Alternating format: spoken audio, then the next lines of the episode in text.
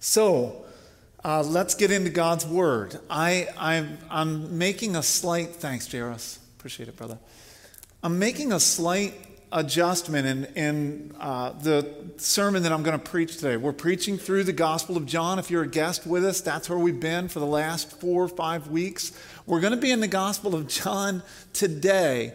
But along with the elders, I just felt like we, the, the, the, the Holy Spirit would have us to take, to move a little bit uh, further along in John, to, to look at a passage of Scripture that I really believe is on the Lord's heart for all of us this morning in the midst of everything that's happening and that we're experiencing as a church, as a nation, I, I just feel like there's something here for us.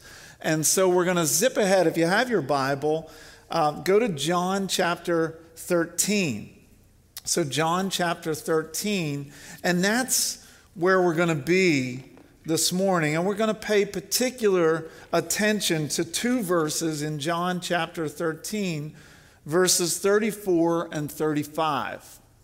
Now, when we get, we won't skip over this. Like when we, we're, we're a long way from John 13, right, church? We're only in John 3. When we get to John 13, we'll preach this passage again. But I, but I believe there's something here for us. So let me pray. I pray, Spirit of God, what I'm asking you to do this morning is to pin your word to our hearts.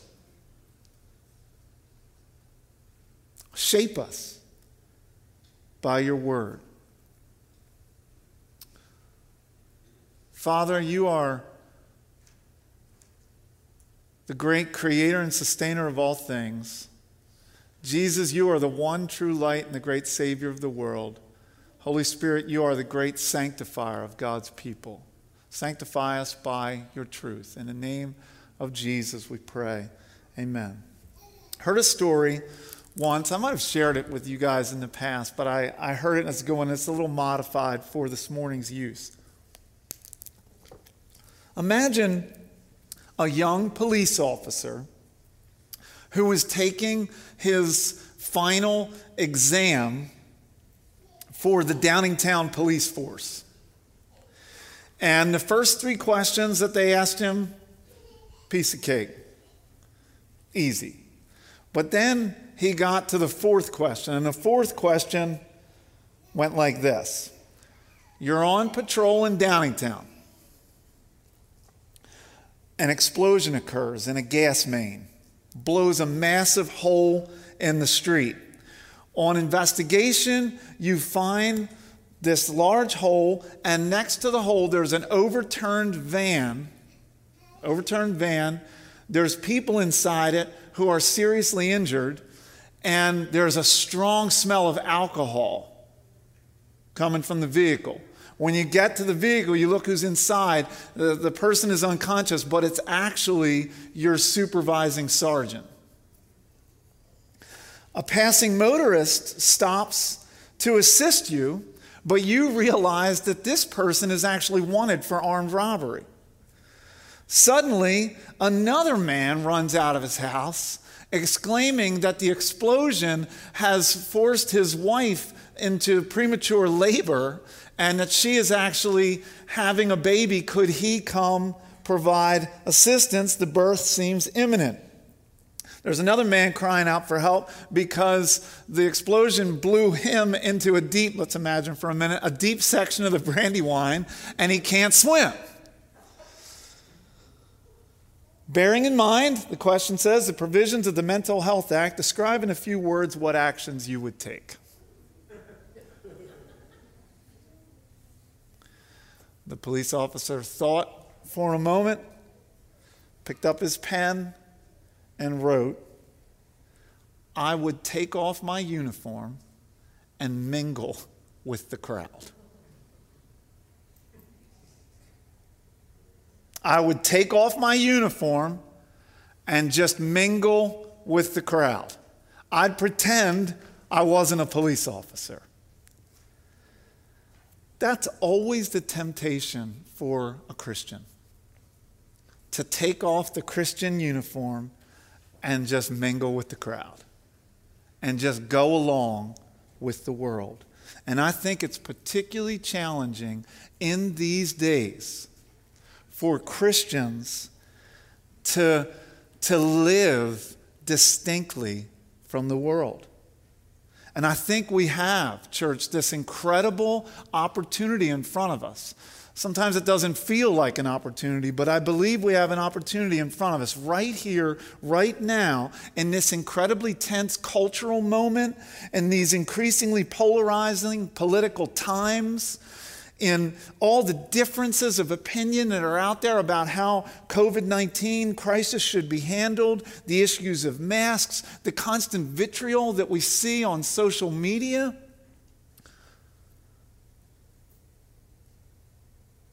The tribalism that's being reinforced by the circles of influence that we happen to move in.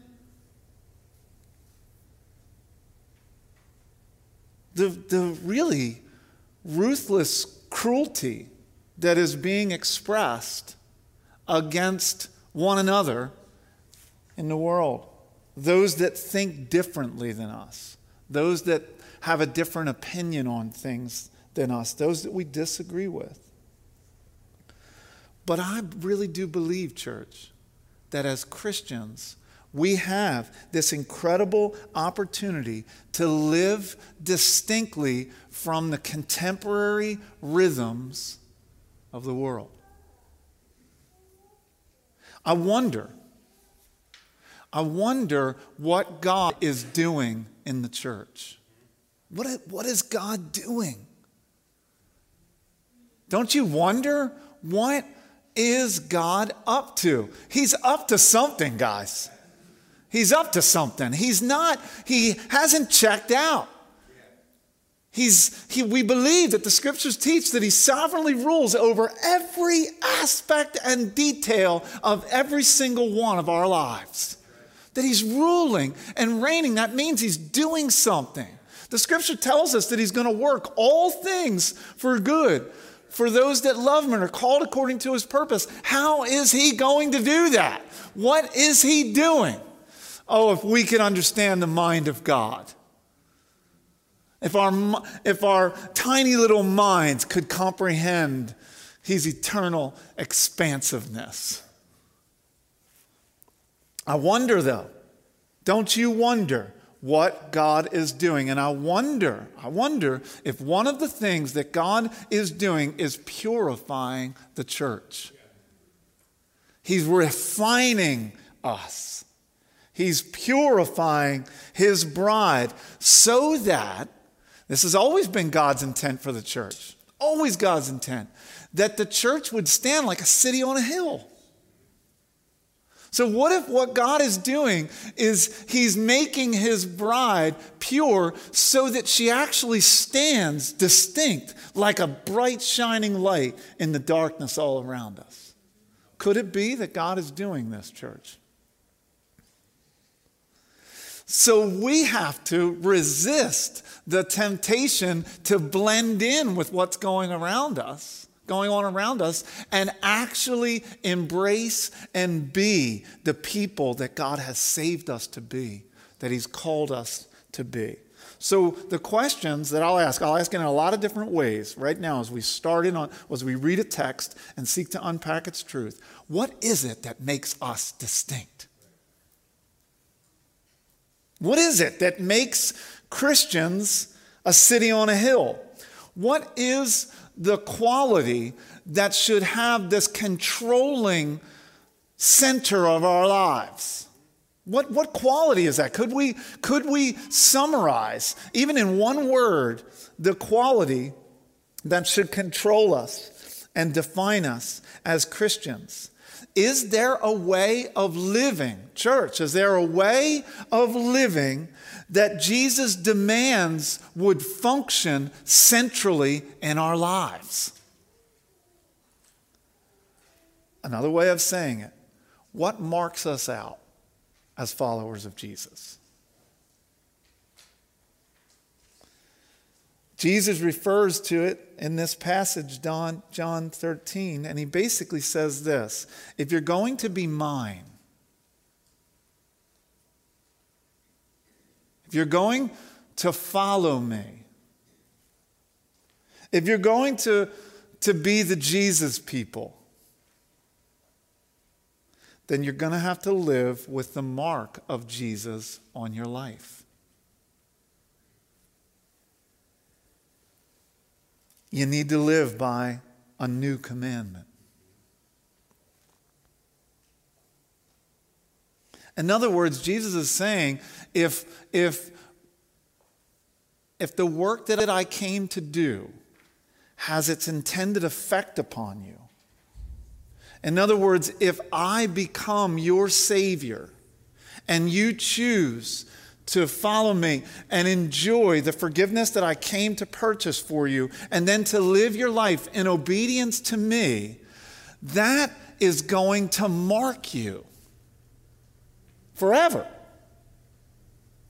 It's got to do that. It's got to, it's got to mark you forever. Some of you know that I suffered an accident this past summer, earlier in the summer. And I was, this will make, make you cringe maybe, but I was on a bench in the weight room and I had 50 pound dumbbells in my hands and I was at the end of my set, and so I was I wanted to let the 50 pound dumbbells drop. So you just kind of let the weight of them go down like this. And when I did that, I forgot that I had left some other dumbbells underneath. And so I dropped them down, but smashed, nearly amputated my finger between the two dumbbells. I got this little band aid on right now. They did surgery on it to try to repair it. I will be, it appears, forever marked by that day in the gym. It is extremely gross to look at my finger I used to have, I think, except for biting my nails, I had decent looking fingers. Now I gross my wife and family out when I take my band aid off. Forever marked, significantly marked by this experience. So the same is for any one of us that have an experience with Jesus that results in us following him. You will be forever marked. You'll, you'll forever carry the mark. What is the mark? What's the distinguishing mark of someone that has said, I'm with Jesus? And Jesus has rescued me and He saved me. And I'm going to live with Him for forever and ever and ever and ever. What's the mark? In talking with His disciples, which is what's happening in this context, and talking with them about what their lives would look like from then on, Jesus gave them a new commandment, a new expectation of what would make them distinct, a new way of living in light of Jesus having given them their new uniform. Here it is John 13. I'm going to start. I said verse 34, and now we're going to camp out on verses 34 and 35. But look at verse 33. He's speaking to his disciples, and I'll explain the context here in a moment. But he says, Little children, he's speaking to the disciples. He calls them children. You can go home and think on that. I love it. Uh, yet a little while, I am with you. You will seek me, and just as I said to the Jews, so now also I say to you, where I am going, you cannot come. A new commandment I give to you. There it is. What is it? That you love one another just as I have loved you, you also are to love one another. By this, all people will know that you are my disciples if you have love for one another.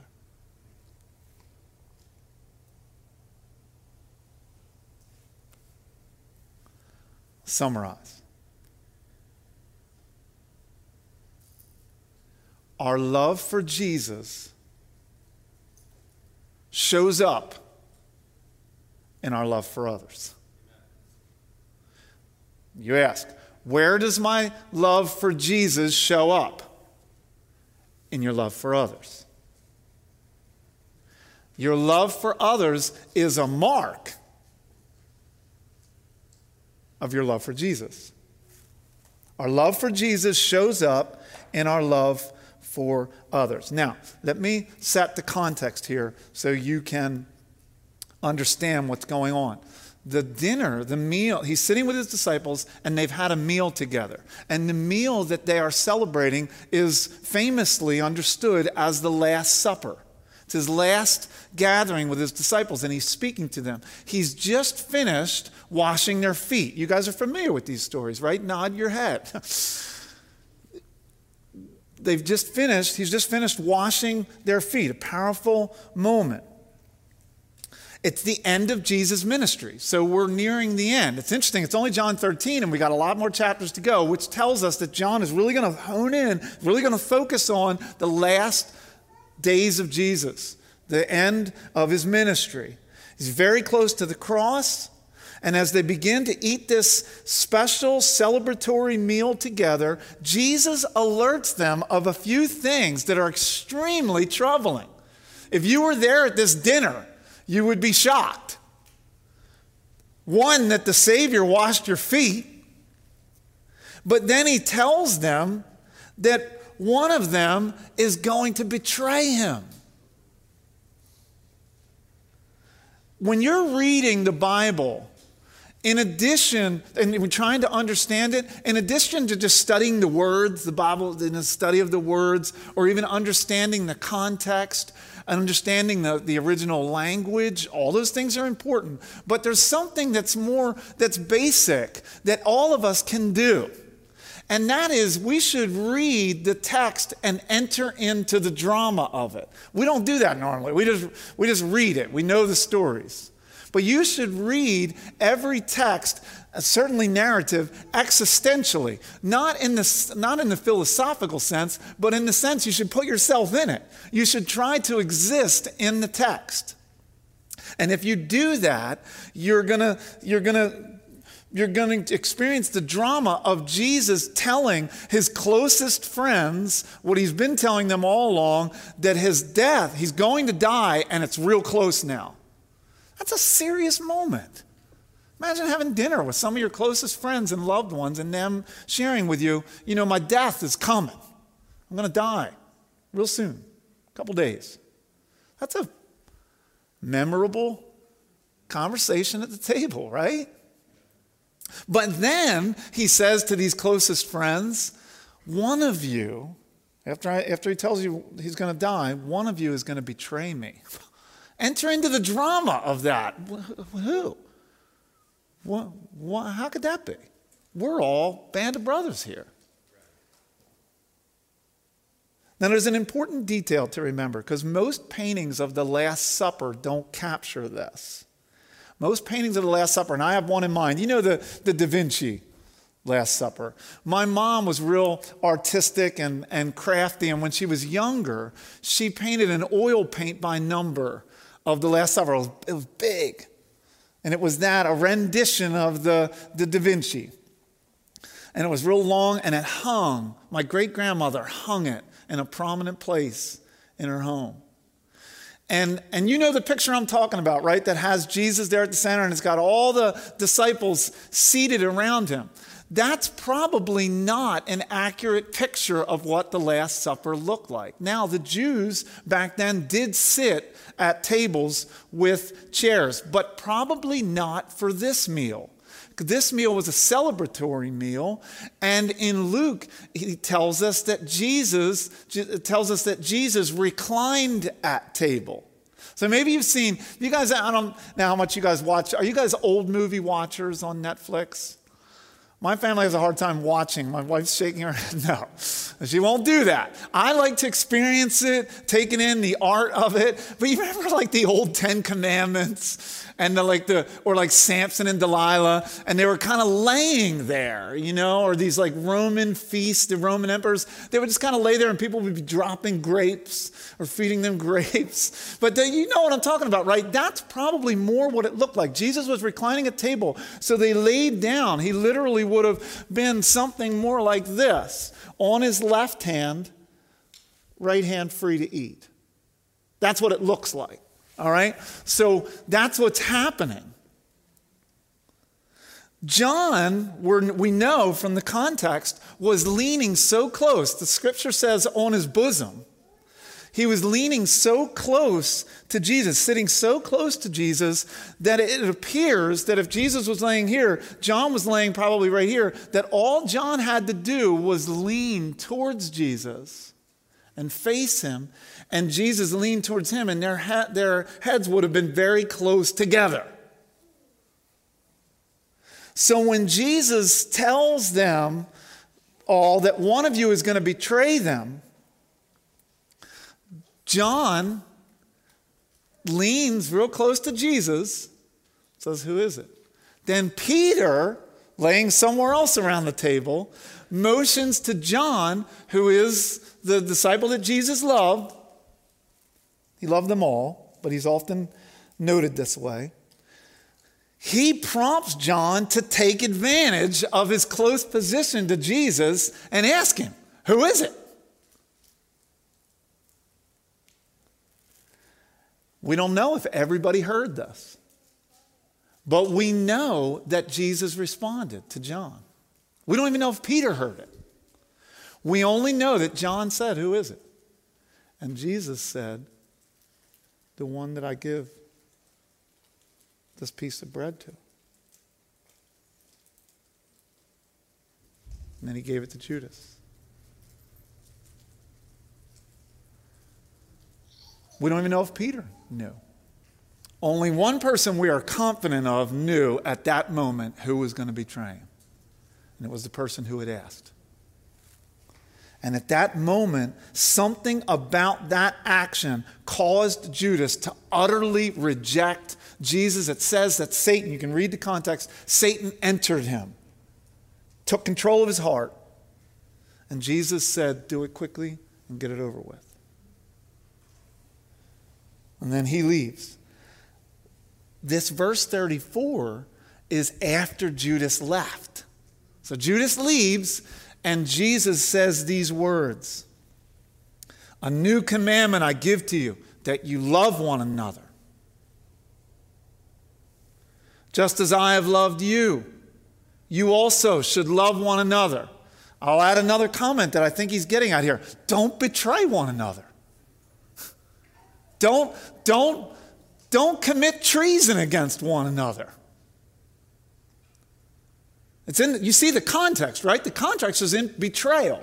And he's saying, not so with you guys. Not so with you guys. Not so with my followers. We're going to love one another. That's the mark. By this, people will know that you are my disciples if you have love for one another. Jesus identifies a sure sign of faith in him.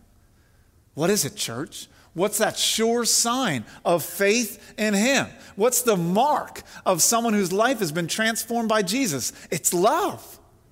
It's love.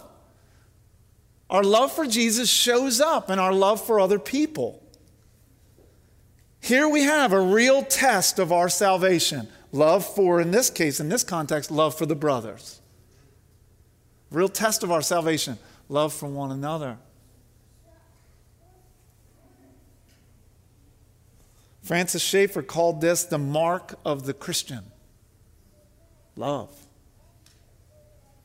It's this theme of Christianity. It's the theme of the gospel. It's the meaning of as I have loved you. How should we love others?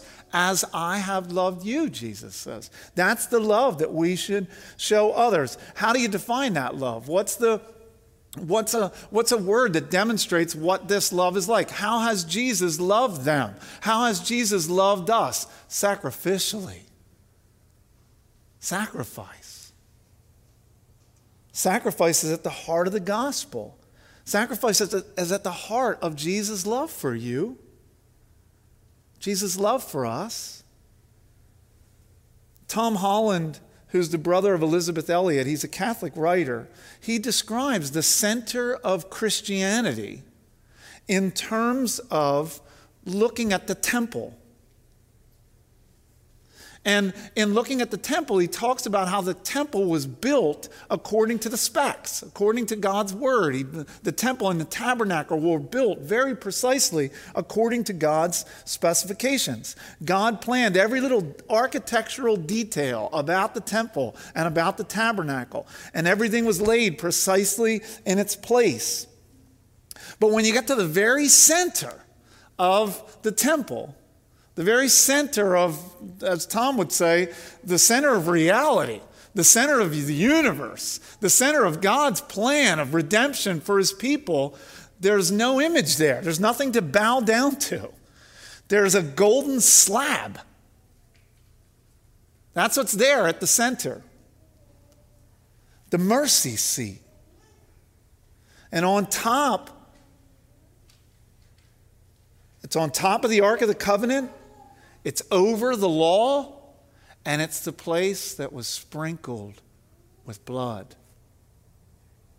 At the heart, he says, of the temple, at the heart of all reality, at the heart of creation, at the heart of redemption is blood sprinkled. It's sacrifice. It's my life for yours. That's what Jesus says. That's what the gospel says. Jesus says, I give my life for yours. That's the demonstration of love, church. That's what love is. That's, that's even when we were talking about peace, peace not being a feeling, love not being not, not a, a, a warm, fuzzy feeling. Now, it can include those things, but love at its core, love at the center of redemption, love at the center of world history is Jesus saying, My life for yours. But sin makes us operate with a very different principle. We don't tend to naturally operate my life for yours. We tend to operate with the exact, sin makes us operate with the exact opposite principle, which is your life for mine. You exist for me. You must sacrifice for me so that I can be happy. Sin makes us work on that principle. Your life for me. I'm going to make you sacrifice for me.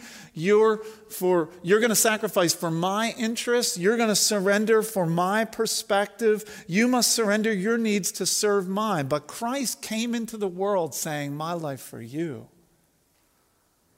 My life to serve you. My life poured out for you. My sacrifice is for you.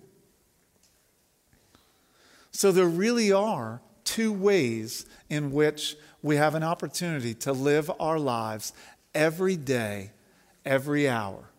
You either can live with the world's principle, your life for mine, or you can live according to a new commandment. You can live according to Jesus. You can be marked by what Jesus says should mark us my life for yours. That's the choice we have every, every hour, probably within the hour, many opportunities, right? Every hour of every day, are we living, church? My life for you?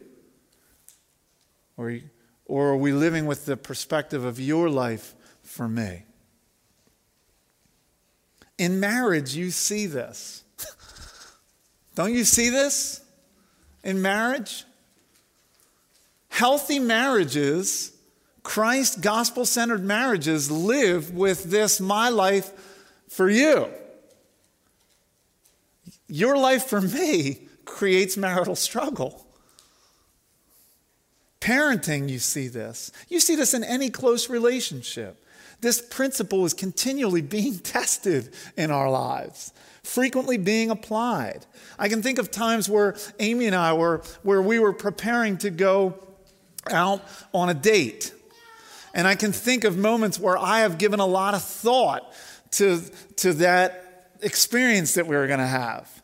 And just times where, I can't think of anything specific, but there have been times where she might have said something like, you know what? Um, I'd prefer not to go out tonight. Long day at work, I'd just rather not go. Now, what's it going to be for me? I could say, oh, What are you talking about? I've done all this planning. I'm ready to spend money, and we're going out on this date. And I don't really care how you feel because this is really about me and my experience. So we're going to go on this date. Or I could say, fine.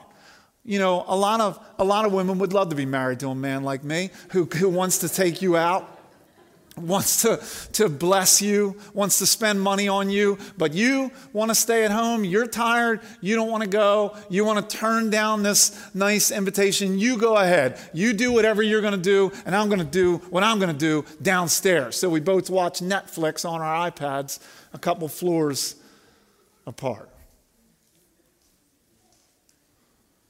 What has that date become for Kenny? Kenny's motives, Kenny's, what kind of principle is Kenny living from? Is he living from my life for yours? Or is it your life for mine? There's a way Kenny could live according to Jesus' principle there. He could say, hey, we can always do this plan. We can, we can do this again another time. What is it that you need? What is it that would make you happy? What could we do tonight? Maybe we'll, we'll stay inside. Let's do something together. Let's read. There's a way in which I could say, My life for yours. But it's so easy to live by the world's principle, isn't it? All real love is substitutionary sacrifice. All real love is requires sacrifice. It requires my life for yours. Notice that Jesus calls this a new commandment. In what sense is this new? Why would he say that? The Old Testament is filled with the commands to love one another. There's irony here because there's actually nothing new about the commandment. You can go to Leviticus and see the command that we're called to love one another. You can see this theme traced through the scriptures. What's new about it, Jesus? Why would you say this is a new commandment? The new thing appears to be the mutual affection that Christians are to have for one another on account of Jesus' love for them, which is getting ready to be clearly demonstrated on the cross. That's what's new about it. The new may have something to do with the context of betrayal. In other words, Christ is asking his disciples to live with steadfast love for one another. Are we living that way, church? Are we living with a love that is steadfast towards one another? A love that stands up when push comes to shove? Well, our love is being tested our love for one another is being rattled. Church, will we look different than the world? Will our love for one another show that we are actually Jesus followers? That's what Jesus says. They'll know. The world will know you're Christians. How, church? by your love for one another. So that's the question we must ask. Are the people that are closest to me, the, what would people learn about my experience with my family and my, my love for them? What would they learn about Christianity by observing me? What, would, what are people saying about the church, about Brandywine Grace and other churches in the area, and other churches throughout the nation, and other churches throughout the world? Jesus says that the way we treat one another is going to make a statement about who He is and about His sacrificing my life for you kind of love. I find it difficult to conceive that there are Christians, and I know they're out there. There's Christians who can't talk to one another right now. I was having a conversation with someone from this church recently because of a, a differing political viewpoint that there's actually someone that they love that they can't actually, the person has said, I can't talk to you right now. In other words, can't display love when push has come to shove. Can't disagree with one another on matters that are significantly below the unifying gospel of Jesus Christ. This makes a statement to the world. And I, what's hard for me to conceive is that there's people that, that have decided that they they just can't love one another right now, but are actually going to live forever in heaven together. I mean, we got to get our minds around that, church. I'm not talking about for theological reasons you don't go to the same church. I'm not talking about that. I'm talking about because we disagree on some issue that's not at the height of the gospel makes us so that we can't sit near one another, can't interact with one another, can't talk to one another. Church, I'm not saying that my life for yours is easy. Oh man, am I not saying that? Even conversations among the pastoral team over, over all kinds of things that we're trying to work out together have become an opportunity to say love is what's going to unify us. We're not going to we're not going to sacrifice love even though we do not agree on every decision that we make. We're trying to move forward with unity. But we don't agree and we argue. And sometimes elders' meetings at the end of a long day of Zooming and then a Zooming elders' meeting, or even an elders' meeting in person, can be a challenge because living with this new commandment is hard to do. It's hard to disagree with someone and still maintain love. It's not easy. There's a lot of speculation church, among scholars about the, the, the, the, the conversation around the table here. Jesus and his disciples. And the discussion focuses typically on where the disciples were actually seated. Specifically, there's a lot of talk about John, the writer of the gospel, and him being the beloved disciple. Some argue and it's interesting to ponder these things. We're speculating now, but some would argue that John was on his right. And they would argue that because it's assumed that the right, the right hand of God, you've heard of, that the right was the place of honor. So a lot of people believe that because he was the disciple, the, the, one noted as a disciple that Jesus loved, that John assumed the seat of honor. That was a logical place for him to sit. It does appear that John was likely sitting on his right, but in ancient Near Eastern culture, the seat of honor was not on the right, it was on the left.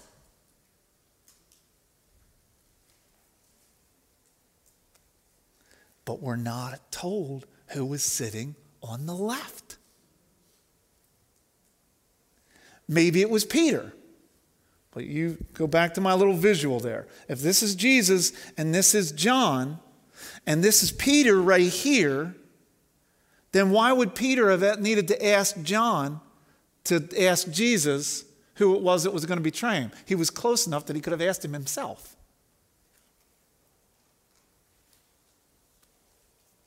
So Peter wasn't seated in the place of honor.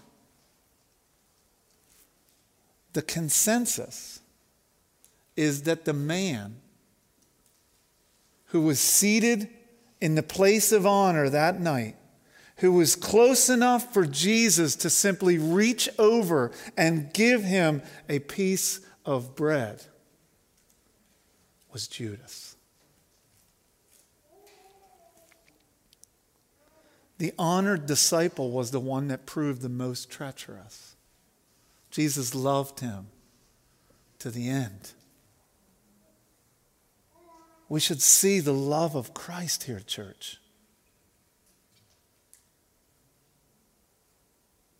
How hard is it to love someone that you know is going to treat you treacherously? And this is what we see our Savior doing. This is what he's done for all of us because all of us have committed treason against Jesus. This is the kind of love that he shows to us. I'm not saying that it's easy. Peter is actually on the verge of denying Jesus. The next section, Jesus tells him that you're going to deny him after Peter makes these acclamations of, I'm going to go to the death for you. And all of the disciples are going to abandon him. Despite their best intentions, they don't have the strength in themselves to stand loyal to Jesus, let alone loyal to one another. Church, we too are prone to fall. Apostle Paul tells if you think you're standing, watch out if you're confident in your own ability to be loyal to Jesus to the end, man, you should, that should give you cause for concern. Because Peter and the rest of the disciples abandoned Jesus.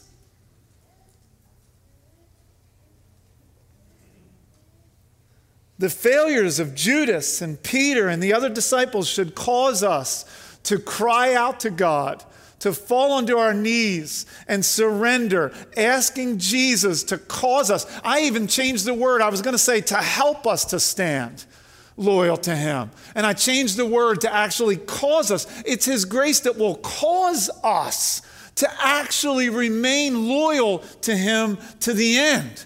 We need that grace, church. We need it more than ever. We need grace to love and remain loyal to Jesus and to love one another even when that loving is difficult. Church, we should be crying out to God for help in these troubling times, in these tumultuous times. We should be asking God for help to, to remain, for the power to remain loyal to Jesus, and that our loyalty to Jesus would show up in our love and loyalty to one another. Are you asking God?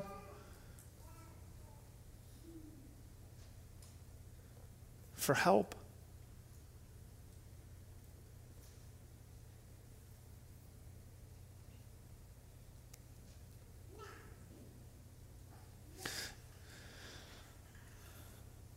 Love for Jesus shows up in our love for, our, for others. How will the reminder of this new commandment function in your life today? How will it function in your life this week? In preparing this message, I became acutely aware by the work of the Spirit of a conversation that I need to have with someone that I love but I disagree with.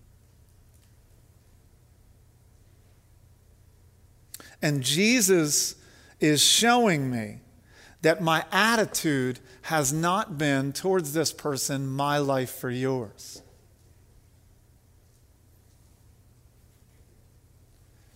I was hurt by some cutting words that they spoke to me. But what Jesus is helping me to see is not the focus on their cutting words but on how I have chosen to become bitter.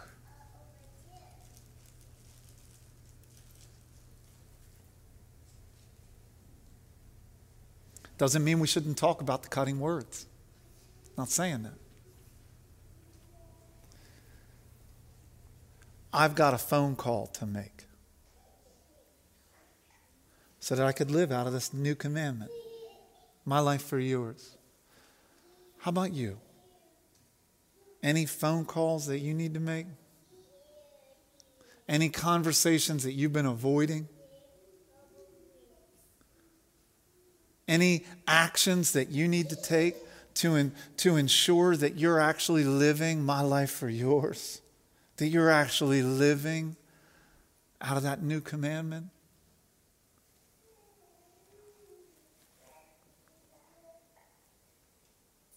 The challenges we're facing as a nation as a community, as a church, I believe God is using them to refine us, to purify us, to remind us of the incredible importance of loving one another even when push comes to shove, to remain steadfast.